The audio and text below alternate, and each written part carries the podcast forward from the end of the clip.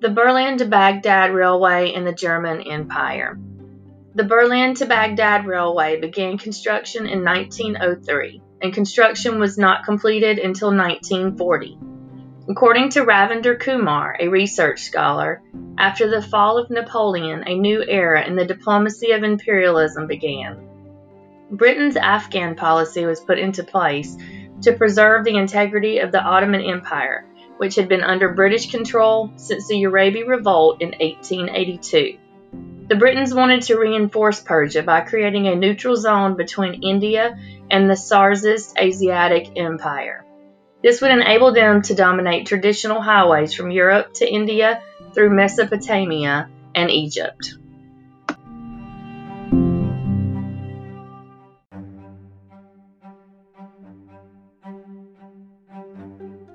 Since the early 19th century, British interest increased in the routes to India. They sought to explore a link between the Persian Gulf to the eastern Mediterranean. But after European powers became more interested after the opening of the Suez Canal, the British Foreign Office did not offer support. Germany's unification then became a new problem in the Middle East, but they did not have the means to build an overseas empire, and Germany was not allowed to be involved in the Ottoman Empire. Funding, engineering, and construction was mainly provided by the bank which built the Anatolian Railway in the 1890s. This connected Constantinople, Ankara, and Konya. During the 1890s, Bismarck, the Chancellor of Germany, faced concerns of Russia becoming susceptible, and he did not support the country's crusades for colonies. By 1892, Kaiser William II came into power. With his support, a line between Constantinople and Konya was constructed. In 1899, the Konya line extended all the way to the Gulf. After that, the German Railway Company attempted to interest the businessmen of Britain, but these attempts failed. Even though Germany's efforts were legitimate, Britain knew they needed support because the offer could initiate hostility now from Russia. Here's where we begin to see where conflicts are arising.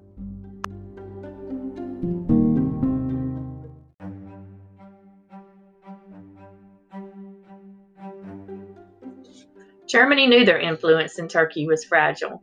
France agreed to support the German railway if Germany agreed to consolidate the Ottoman debt.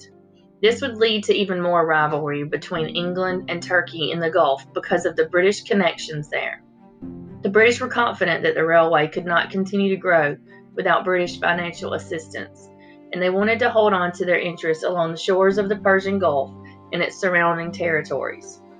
Regardless, the Germans started construction, and in 1904, the first section of the railway line was completed.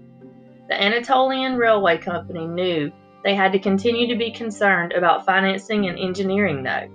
The railway track would cross high altitudes along the Anatolian Plateau and also extend into the valleys of the Euphrates and Tigris rivers.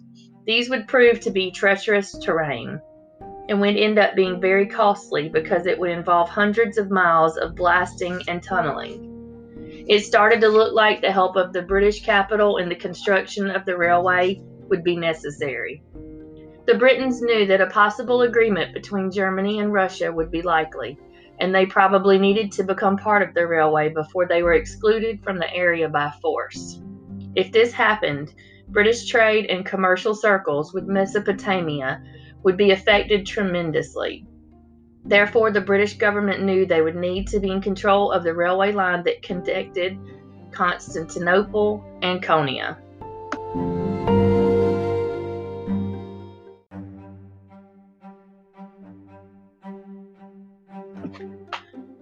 The same time, Germany knew they needed financial assistance to continue, and if they could solve this problem, Great Britain would not obstruct the progression of the railway to an outlet on the sea. It then became imperative that England associate itself by controlling and managing the Baghdad to Gulf section of the line.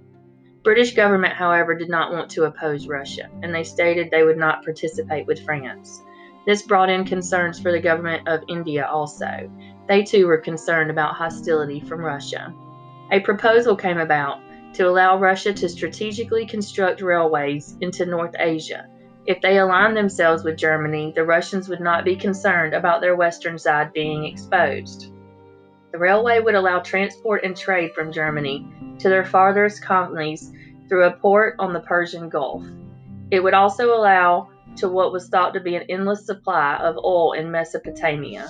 The railway became a source of international disputes, which some say led to the start of World War I.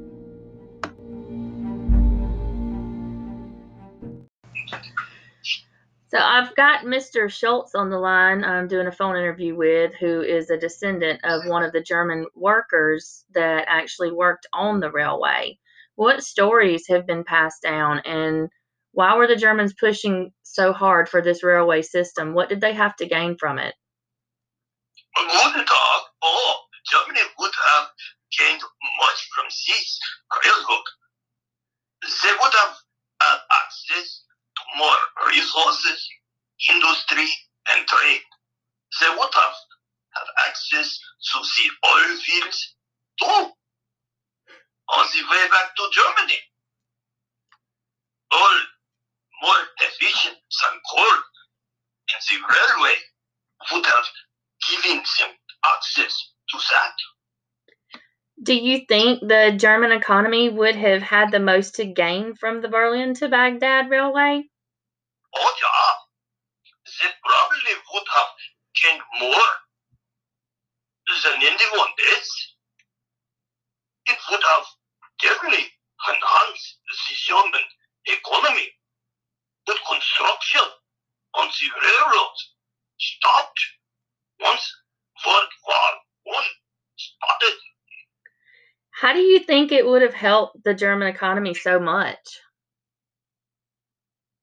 Mm, well, trade taxes would have been lower, and Germany would have had the opportunity to trade with people from so many different new places. All would have been cheaper for them too. Germany wanted to keep controlling the Arabian Peninsula and they would be able to access places in Egypt and across the Red Sea. Okay, well, thank you so much for taking the time out to talk with us and give us a little insight about why the Germans wanted to extend this railway so far. Danke schön und auf Wiedersehen.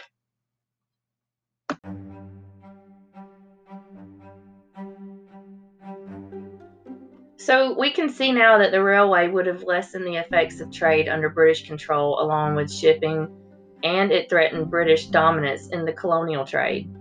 Russia also stood to suffer from this because of their control of the market shares in North Persia. Basically, there was a concern for a shift in the balance of powers in lots of countries. The British feared the Turkish could block the oil supply, which was vital for their military navy. The Russians didn't want to lose control of their territory in Caucasus. Germany was very strategic in their moves because people now realized how much more efficient oil was over coal. Britain and the Ottoman government reached an agreement. The board of the Baghdad Railway would now hold two seats for the British, and they agreed they wouldn't be any different treatment along the railroad in Asiatic Turkey. The railway was supposed to stop in Basra, and any further railway from Basra to the Gulf would have had to be sanctioned by the board. World War I, however, put a stop to further construction of the railway. After the start of the war, a secret treaty was signed, which allowed British military to enforce zero access to the Germans into Mesopotamia and its oil supply. This in turn affected European hopes to take advantage of a weakened Ottoman Empire. The Europeans wanted to exploit the resources and agriculture like chromium, lead, zinc, and antimony. During the course of the war, there were gaps left between the railway lines, which made it difficult for the Ottoman government to send supplies and reinforcements to Mesopotamian fronts. Turkish and German workers were able to close two of the gaps, but due to a lack of money and the war, the other gaps could not be closed. After World War I, the Treaty of Versailles was canceled, along with the Germans' rights to the Baghdad Railway. The bank funding the railway then transferred all of its holdings to a Swiss bank. In 1921, the Treaty of Ankara established a Syrian Turkish border where the people of Turkey, Italy, France, and Britain received certain control over the Baghdad Railway. Since the British Army had completed the southeastern section from Baghdad to Basra, it was under British control. The Turkish controlled the oldest sections that had been built in Turkey, and the French had some control over the central portions. In 1923, Turkey allowed a concession, and the United States became involved in the Near East. France and the United Kingdom, however, did not like this. By 1930, a passenger service road bridged the missing line between Nusaybin and Kirkuk. This road was used by buses and even Rolls Royce cars. In 1932, the Kingdom of Iraq bought all of its railways from the United Kingdom and started building the mission section from Tel Kotchek to Baiji. In July of 1940, the railway was complete, and two days later, the Taurus Express made its first complete journey.